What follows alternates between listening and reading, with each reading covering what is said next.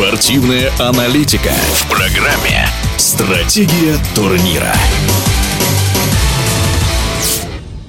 Набирает обороты открытый чемпионат России по волейболу среди мужских команд. Соотношение сил в турнире не поменялось, считает обладатель Кубка мира, чемпион Европы, директор клуба АСК Нижний Новгород Дмитрий Фомин.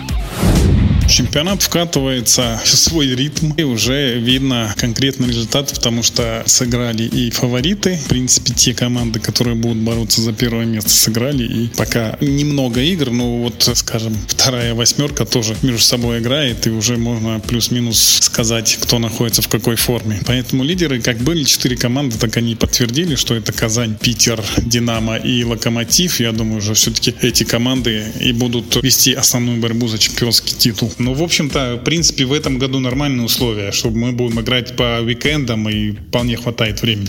И еще одна тема – расширение состава участников чемпионата мира с 24 команд до 32. Как вы думаете, это правильное решение?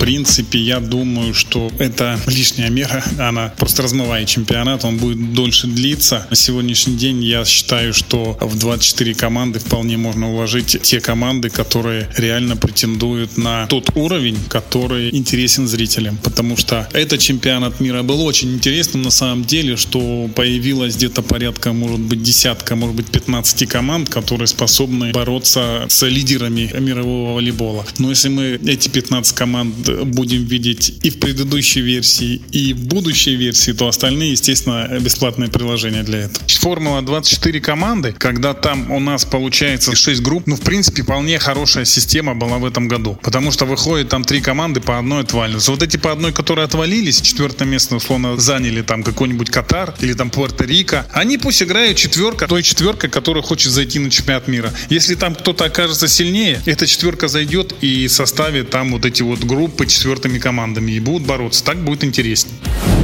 В эфире спортивного радиодвижения был обладатель Кубка мира, чемпион Европы, директор клуба АСК Нижний Новгород Дмитрий Фомин. Стратегия турнира.